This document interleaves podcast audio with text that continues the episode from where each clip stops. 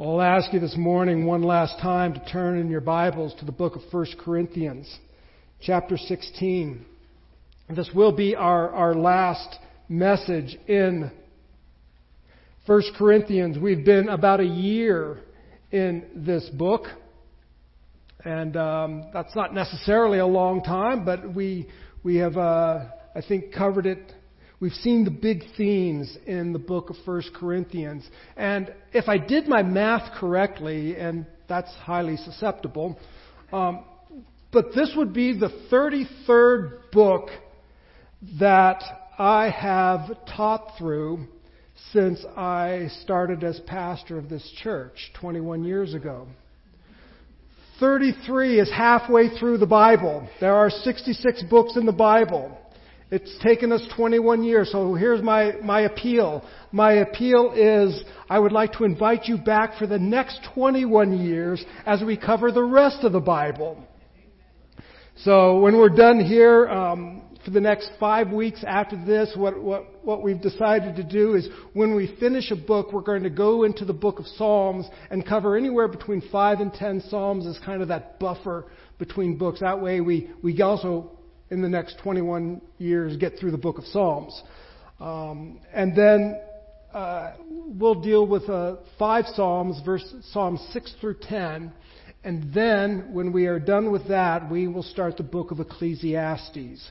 So, um, start reading Psalms 6 through 10, and then six weeks down the road, we'll, we'll start the uh, book of Ecclesiastes. And so you probably want to start reading that or listen to it. Put it on your phone, listen to it in the car, listen to it while you're doing housework, and I know that you will be blessed. So, that's where we are. We are in 1 Corinthians chapter 16 verses 13 through 24. So as usual, let me give you the context so that we're all kind of up to date on where we are. And the context of 1 Corinthians 16 verses 13 through 24 is the entire letter.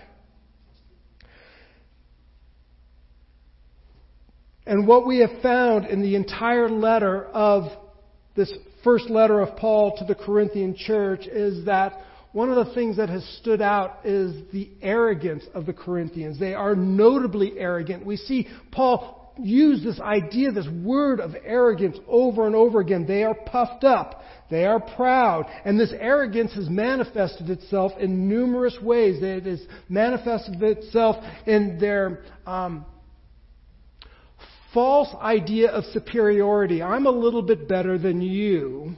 I follow Paul and you follow Apollo, or I follow Apollos and I follow Paul, and there are these schisms, but the schisms aren't just um, divisions, they are divisions with one group thinking that they are superior to another group. There is sexual immorality, and Paul is appalled by, by this. He's, he's like going, why haven't you done anything about this? This is rampant in your church. This is going on in your church, and, and you haven't done anything about this. In fact, when he gets to the issue of sexual immorality, he's, he rebukes the congregation more than the man involved with in the sin, because the congregation has done nothing about it.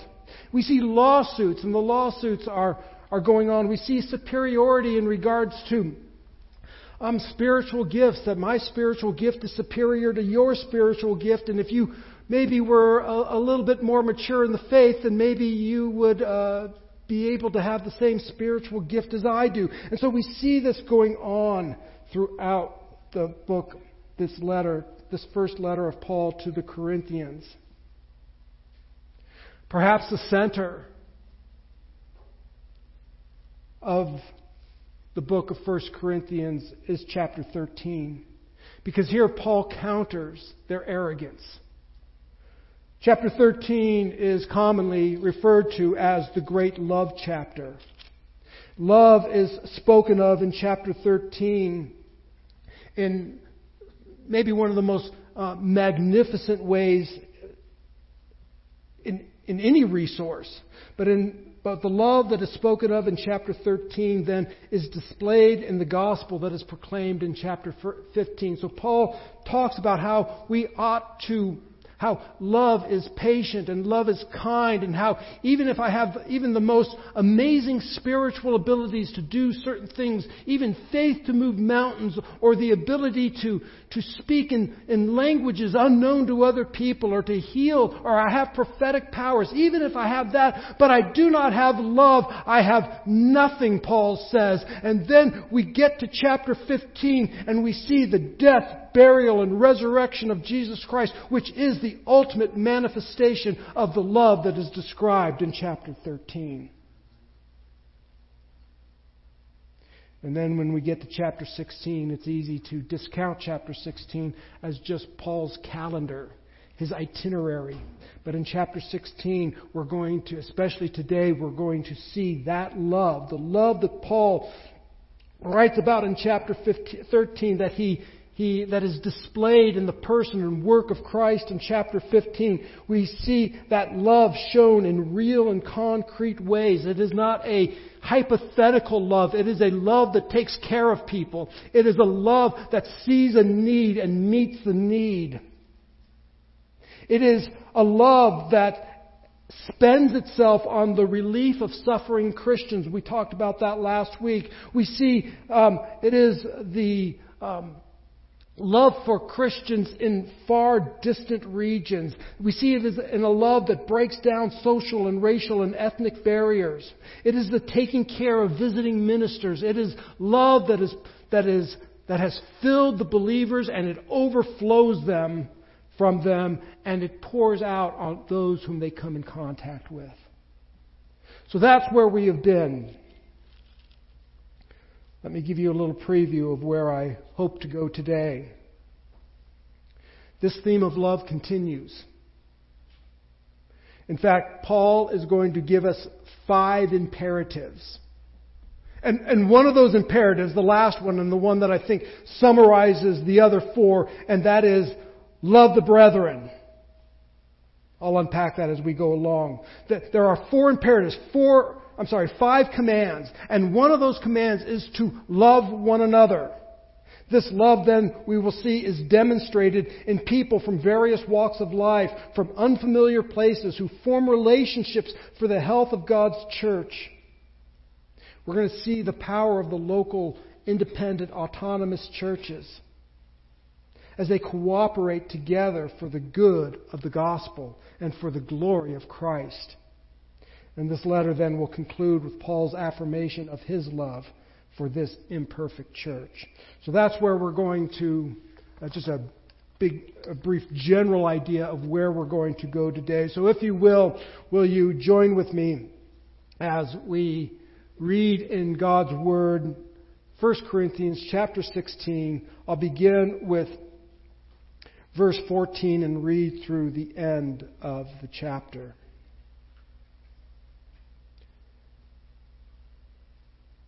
Let all that you do be done in love.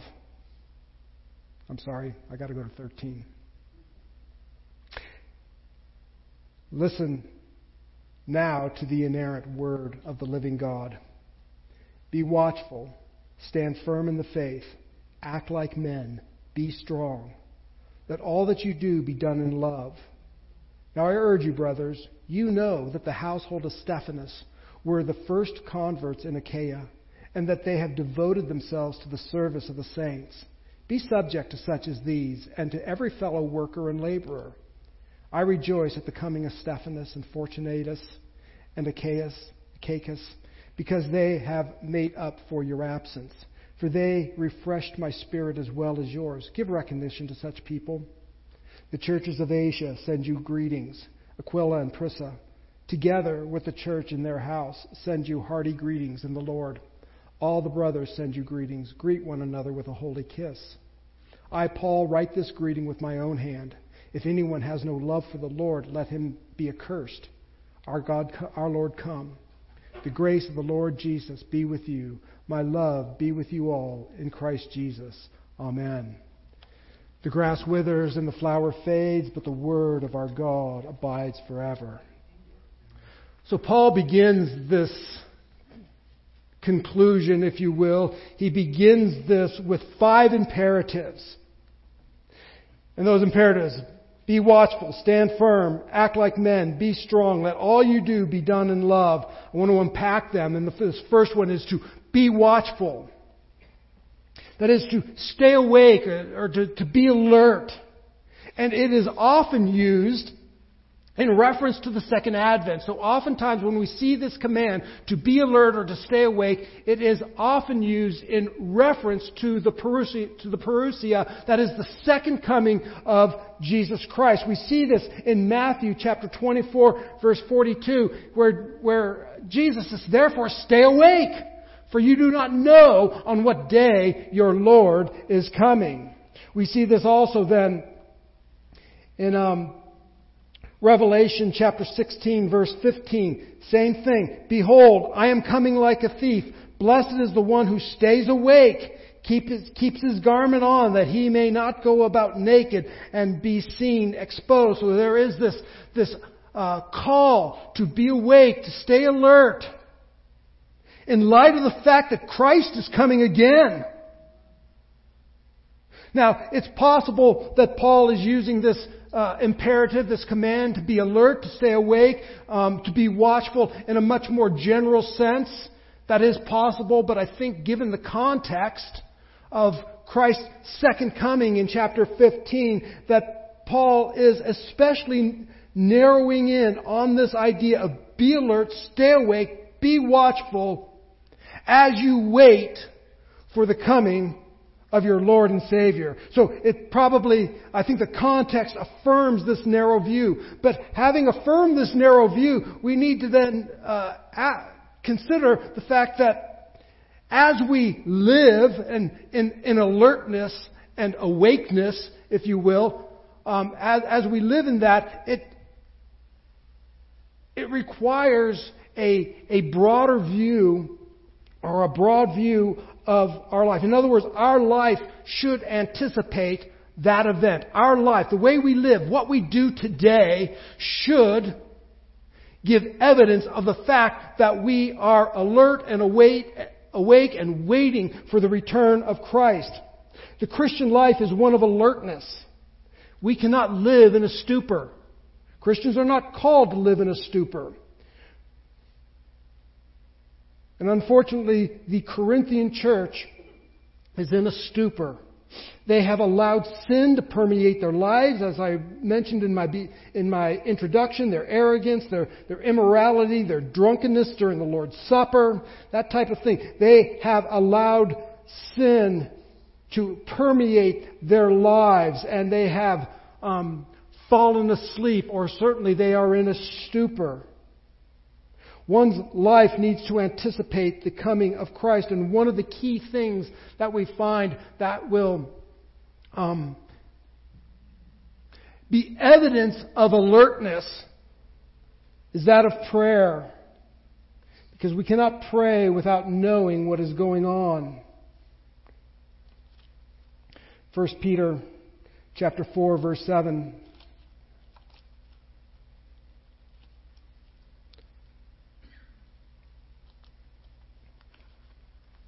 I didn't put First Peter up on the screen, so let me find it.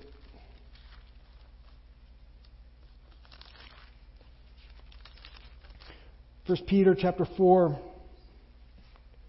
verse 7. The end of all things is at hand. Therefore, be self controlled, be sober minded for the sake of your prayers. And then over in Colossians chapter 4, verse 2, we read this. Continue steadfastly in prayer, being watchful in it with thanksgiving. At the same time, pray for us. So, Paul is calling his church, Paul is calling the church, he is calling various churches that he founded or that he has a relationship with to pray. Because we cannot pray without knowing what is going on.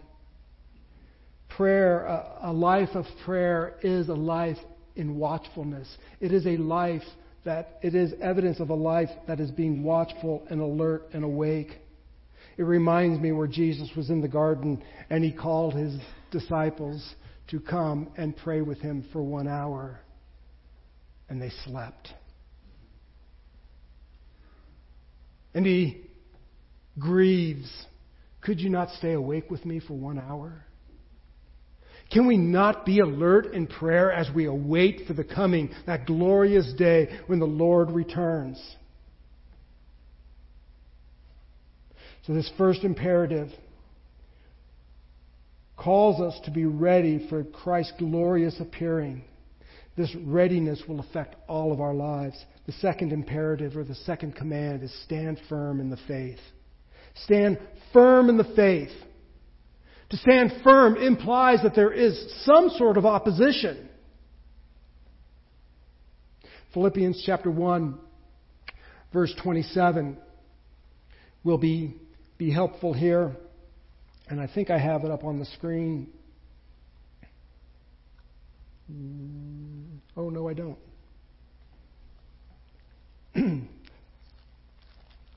I have it here. Philippians 1:27 Only let your manner of life be worthy of the gospel of Christ, so that whether I come to see you or I am absent, I may hear that you are standing firm in one spirit. And then in 2 Thessalonians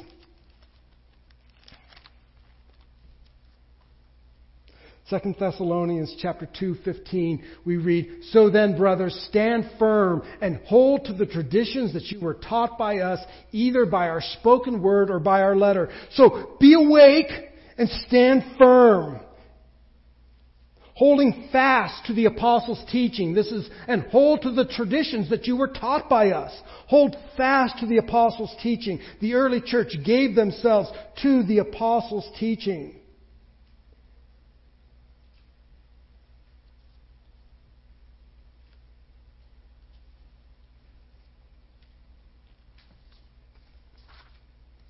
There is a constant pressure today to abandon biblical truth. The truth that was once for all delivered to the saints. In an age where believers face the deluge of information, mostly from sources absent a biblical worldview, we must be even more firmly planted. Think about what are the sources that influence us. What are the sources that influence you? Is it God's Word? Do we answer our social issues with God's Word, or do we reach for the pragmatic wisdom of the age? We must be firmly planted. There is a tendency, even amongst Christians, to favor something new. C.S. Lewis called this chronological snobbery. The idea that anything that is old needs to be disregarded and, and pushed aside, but anything that's new, well, that's something we need to get on board with. And there is always something, quote, new, some new way to see Scripture, some new revelation, some new word from God. I'm going to give you an old word from God. That Christ died for our sins according to the Scriptures, that He was buried and that He rose again on the third day. You will not get new revelation here. You will just get a bunch of old, truthful revelation that God has revealed from us, and we will repeat it over and over and over again every week to help you stand firm. Human wisdom infects the church. We are not opposed to wisdom. We are not opposed. In fact, we pray that we have wise people to help guide us. But it needs to be godly wisdom. And so Paul calls on the church stand firm, and not just stand firm, but stand firm in the faith. We face many, many challenges, my friends. Many challenges. And Ephesians chapter 6, verses 10 and following, um, helps us to see some of these some of these challenges.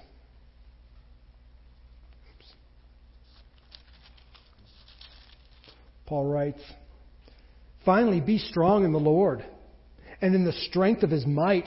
Put on the whole armor of God that you may be able to stand against the schemes of the devil. For we do not wrestle against flesh and blood. Remember that, folks. We do not wrestle against flesh and blood. Our enemy is not the Supreme Court. It is not who is in power. It's not the city council. We do not wrestle against flesh and blood, but against the schemes of the devil. For we do, for we do not wrestle against flesh and blood, but against the rulers, against authorities, against the cosmic powers over this present darkness, against the spiritual forces of evil in the heavenly places. Therefore, take up the whole armor of God that you may be able to withstand in the evil day, and having done all to stand firm. Stand therefore, having fastened on the belt of truth, having put on the breastplate of righteousness, and as shoes for your feet, having put on the readiness given by the gospel of peace in all circumstances taking up the shield of faith, which you can extinguish all the flaming darts of the evil one, and take the helmet of salvation and the sword of the Spirit, which is the Word of God, praying at all times in the Spirit with all prayer and supplication to that end. Keep alert with all perseverance, making supplication for all the saints and also for me, that words may be given to me in opening my mouth boldly to proclaim the mystery of the gospel. Folks, stand firm. The third imperative is to act like men. Now, before you label Paul a misogynist, the idea here is really the idea of courage and the idea of maturity. Being mature is con- um, being contrasted with being children. In fact, earlier in the letter, Paul chastised the, the Corinthians because for being children needing milk. You are unable to eat the meat that, that I'm wanting to give you, but you are immature and you need milk. And he chastises them for that. In chapter 14, verse 20, um, Paul also calls them, warns them about being children. Where he says, Brothers, do not be children in your thinking be infants in evil, but in your thinking be mature. Church, act like men. Grow up. Be mature. Let us not be those guilty of being unable to digest the nourishing depths of God's Word. In Ephesians chapter 4, verses 13 through 15. Again, we see this so that we may no longer be children, tossed to and fro by the waves and carried about by every wind of doctrine, by human cunning, by craftiness and deceitful schemes. So, in other words, children, what is the characteristic of children? They're tossed to and fro by waves. They're carried about by every wind of doctrine, by human cunning. The characteristics of children is that they hear something new and they're going, oh, that looks pretty, or see something shiny and hear it proclaimed in some by, by some very um, charismatic individual and we think, oh, maybe that is the truth. We do not need to be children. The characteristic of children is they're, carried, is they're tossed to and fro by every wind of doctrine. Be men. Be mature. Stand fast. It is the idea of courage. That is, we are not carried away by every wind of doctrine. And the idea of courage has certainly carries with it the idea that we are able to speak the truth in love and we are able to say, act like men. Call out errant teaching as it is. That is wrong. That is not what the Lord has said. That takes courage. It's much easier, I can tell you from experience, just to be silent. When we hear people blaspheme Christ.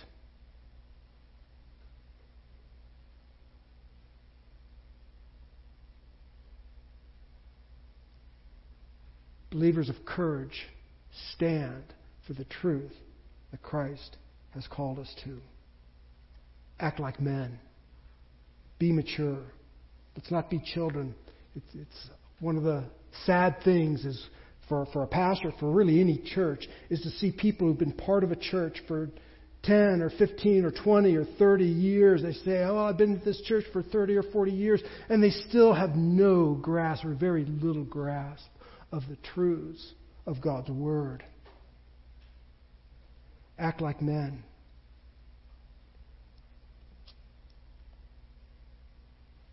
And the fourth imperative, the fourth command, is to be strong.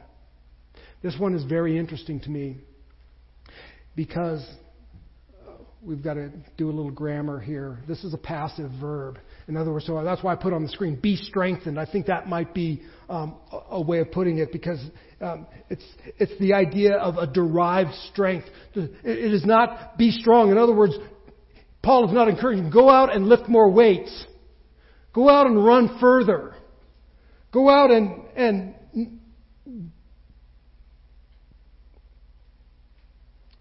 and through exercise become strong, but it is a derived strength. It is strength that comes from outside of you. Somebody else is strengthening you. And this strength does not come through exercise, but through being filled with the Holy Spirit. This is a group, the Corinthians, they thought they were strong. They thought they were wise. They thought they were spiritual, but they were weak. They were relying on their own effort. But Paul calls them, be strengthened. Ephesians chapter 3, verse 16. Ephesians chapter 3, verse 16, Paul,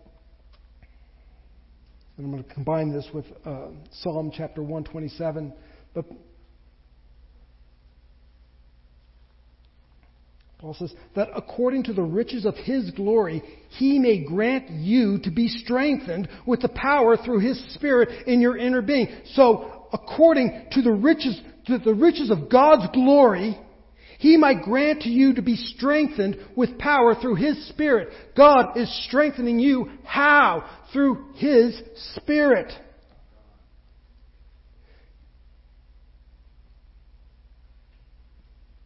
Psalm 27 verse 14 talks about waiting on the Lord, yielding your life to Him, and He will strengthen you.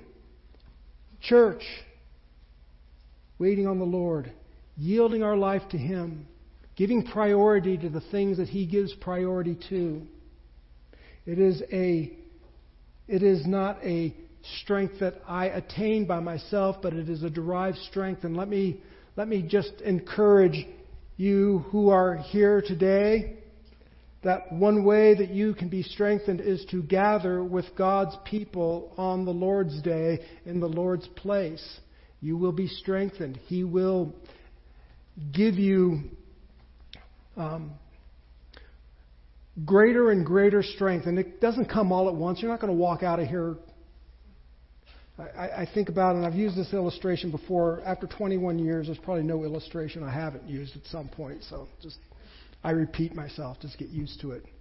But I, I remember one day, um, it was a long time ago, I was a, a member at the gym out on the res, and there was a, a kid who came in. He was like in high school, senior in high school. And he's this skinny little, I don't know, 100 pound kid, and he was playing basketball and doing track and some other things. But he was there every day. I assume he was there every day. I wasn't there every day, but he was there all the time. And then he went off to college, and, and I didn't see him. And then the next summer, he came back, and this guy walks into the gym, and his upper body was a triangle. His waist is like this. He he wasn't a bodybuilder, but you could tell you didn't want to you didn't want to run into this guy on the field. And I'm thinking to myself, and I'm going, that's that kid, that's that skinny kid who used to come in here every day. And I'm thinking, when did he get so buff? Well, there was no day. It didn't just come like one day he, he lifted that one weight that, boom, and he puffed out.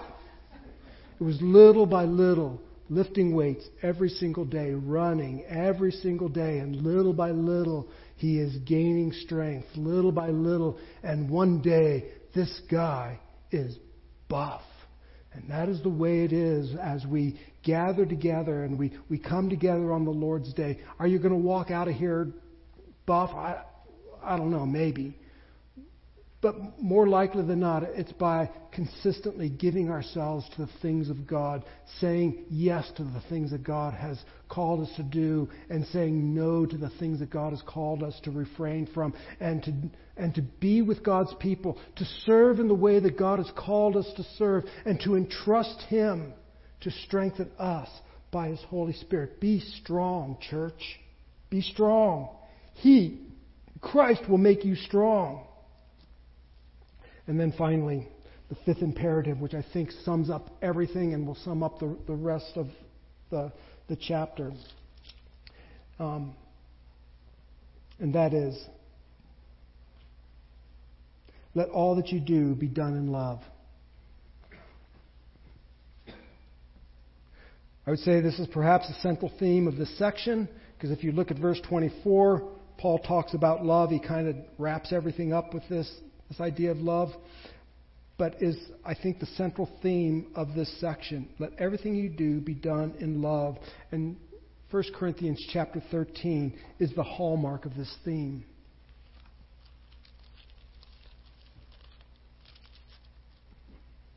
If I speak in the tongues of men and of angels, but have not love, I am a noisy gong or a clanging cymbal. And if I have prophetic powers and understand all the mysteries and all knowledge, and if I have all faith so as to move mountains, but have not love, I am nothing. If I give away all I have and I deliver my body up to be burned, but have not love, I am nothing. Love is patient and kind. Love does not envy or boast. It is not arrogant or rude. It does not insist on its own way. It is not irritable or resentful. It does not rejoice rejoice at wrongdoing, but rejoices with the truth. Love bears all things, believes all things, hopes all things, endures all things. Love never ends. As for prophecies, they will pass away. As for tongues, they will cease. As for knowledge, it will pass away. For we know in part and we prophesy in part, but when the perfect comes, the partial will pass away. When I was a child, I spoke like a child. I thought like a child. I reasoned like a child.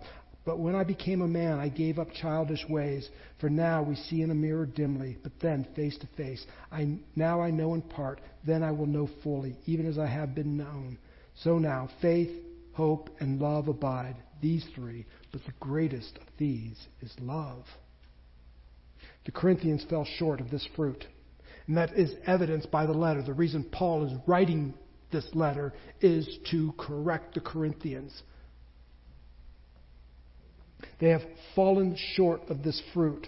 There are schisms. There are superiorities. They are permitting sin. They are suing one another. They are um, segregating the Lord's Supper according to economic realities. They are um,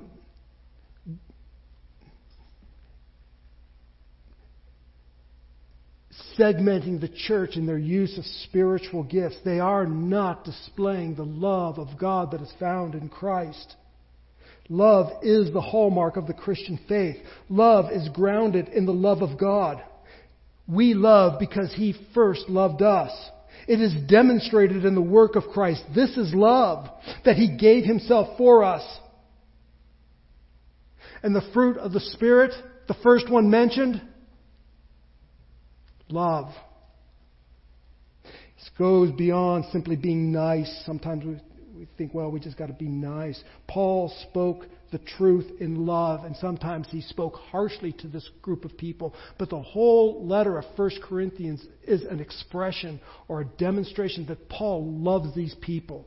I've said it before. If Paul didn't love these people, he would have never written this letter.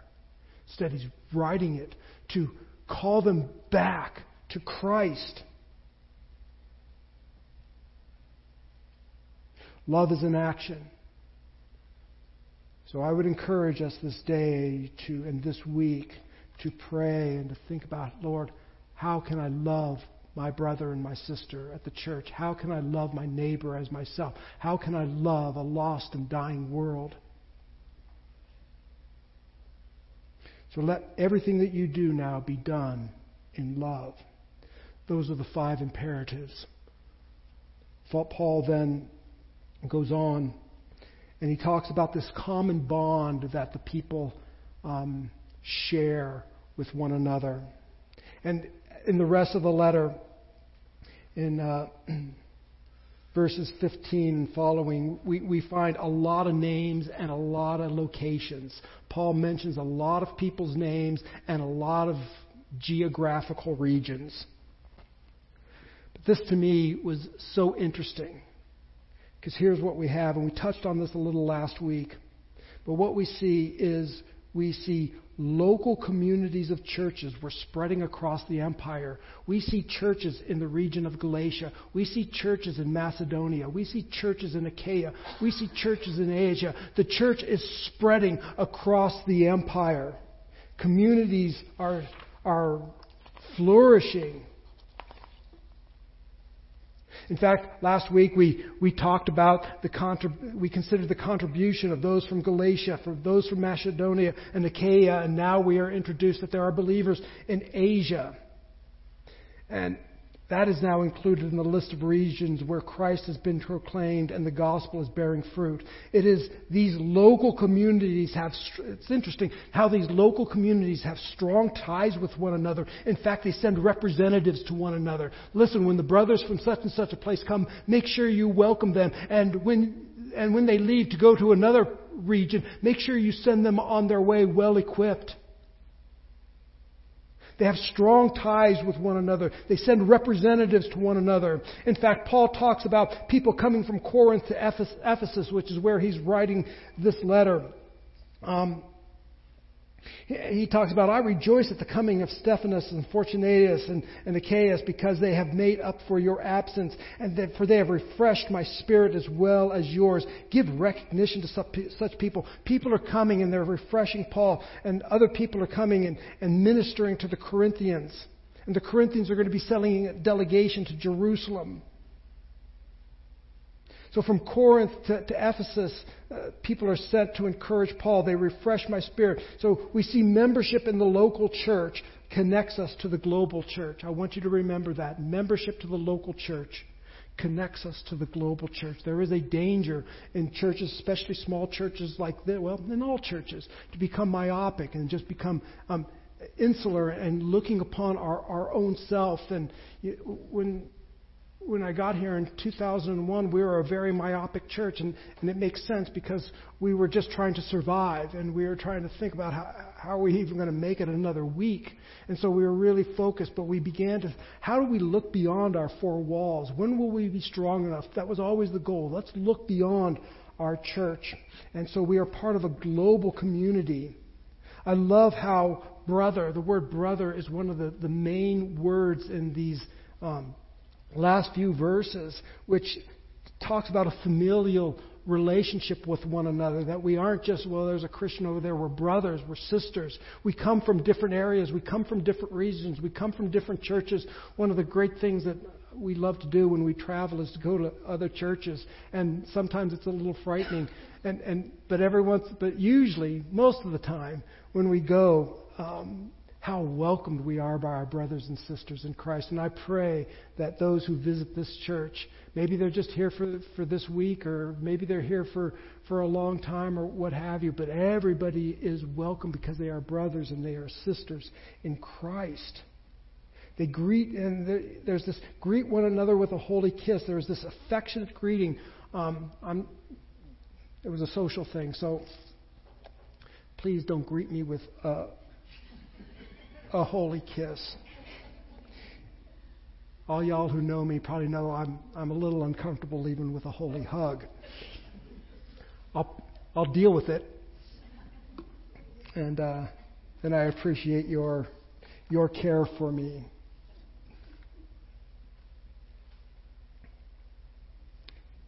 But like when we were in Ecuador, everybody greets everybody with a kiss. That's just what you do. You kiss everybody on the cheek and usually it's twice once on one side, once on the other side. And uh, that's just what you do when you see one another and when you leave one another.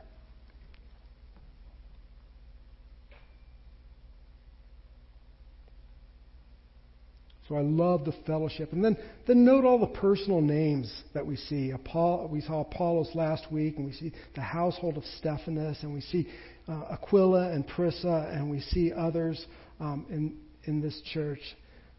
I find that awesome because they have a personal knowledge of one another. Again, there's a familial relationship. The household of Stephanas, Paul talks about. Paul expressed his love for this family. Well, he says that they're the first converts in Achaia. So,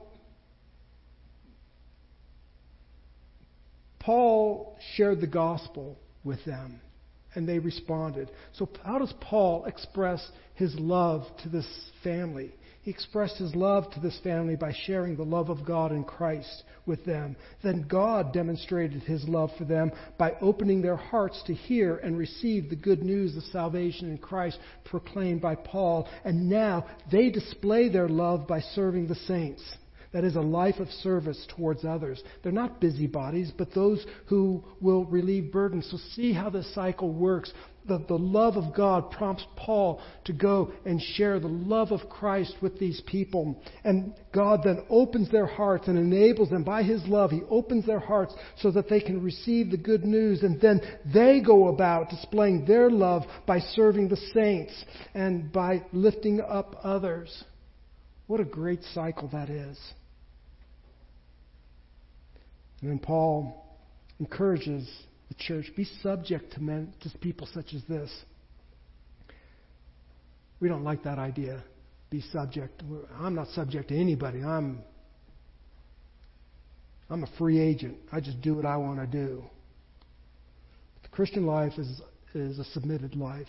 And Paul calls the Corinthians to be subject and this would have been a challenge to the Corinthians who gloried in their imagined superiority, in their imagined wisdom, and in their so called prestige. But I would encourage you, brothers and sisters, when we find godly men and women, we should not resist giving ourselves to them for our good and for our maturity. When you find men and women who are godly and living the life of faith, not, nobody does it perfectly, but they are living uh, a gospel centered life, a Christ centered life, folks, you would do well to give yourself to them. In fact, we might call that discipleship. The challenge here is not to be on top, not to be superior, but to learn to serve. Submit to those whose lives give priority to Christ. You will do well.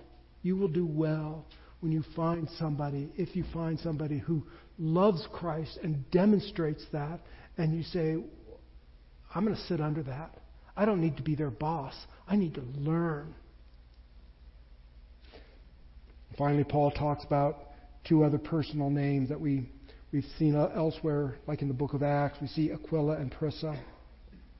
These were believers who had been kicked out of Rome, and uh, Paul met them and they, they began to minister together. And here we see that they have a church in their home, and here they send greetings to the, the believers in Corinth. So I just find it interesting, just a whole bunch of personal names. In other words, this little local church in Corinth is, is connected with a worldwide group of believers from all over the empire, people who are standing firm for the name of Christ. So here we see a local church. It is independent and autonomous, and yet it has connected itself to a global church by taking care of its needs, by making sure that we are in friendly, uh, we have friendship with people from, from outside of our area because they're brothers, they're sisters in Christ. And then Paul concludes the letter. And he says, I personally write this conclusion. And then he says, this.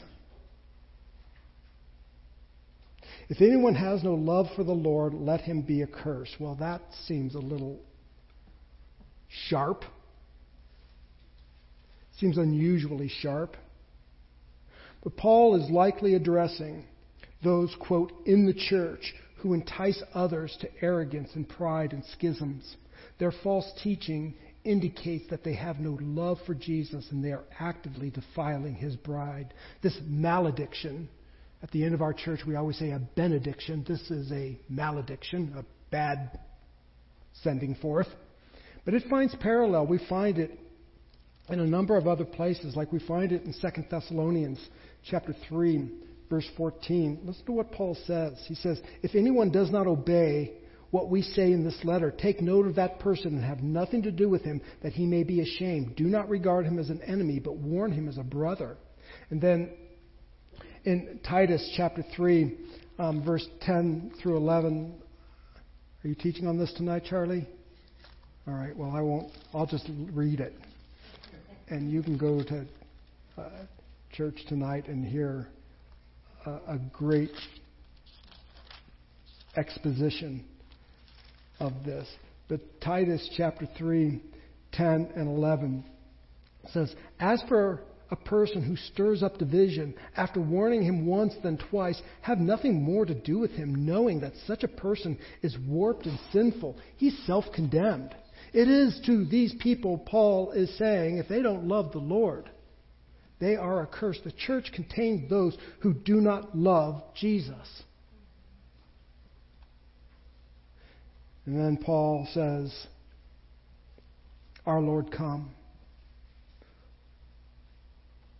Our Lord come, that Christ would deal with those who harm his people and bring lasting rest to those who love him. And then Paul concludes with grace and love. The grace of our Lord Jesus Christ be with you. My love be with you all. In Christ Jesus. Amen. Though sometimes Paul rebuked the church, sometimes he was sarcastic, sometimes he was harsh, and sometimes he was pointed. Paul loves this group of people. He loves them enough to tell them the truth. Paul is driven by his love for them. He wrote a 16 chapter letter to them, and then he wrote a second one. Not because he hates them, but because he loves them. Grace and love close out this amazing letter. And so I'll conclude with this. 1 Corinthians may be one of the most practical letters in the New Testament. It helps us understand how doctrine affects deeds, how creeds affect conduct, how orthodoxy affects orthopraxy.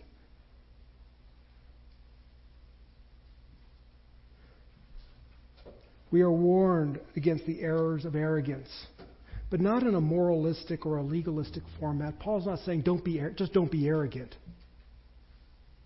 or be less arrogant, or be less proud. Paul's not just giving them um, moralistic or legalistic commands. He's not just um, saying do this if all we do is, if, Paul, if all Paul does is say, don't be arrogant, and then leaves them with the burden of that command, he has, he has simply given them law. Paul gives them both law and grace. Christ is presented as the one who died for our sins, even our arrogance. And he has filled us with his Spirit and in Him, we are magnificently transformed, sometimes little by little, sometimes slower than we, we, we wish. But it is Christ then who is transforming us into His image. And we can rest that in Him we will be made in His likeness. This concludes the first letter of the Apostle Paul to the church at Corinth. Father God, we come.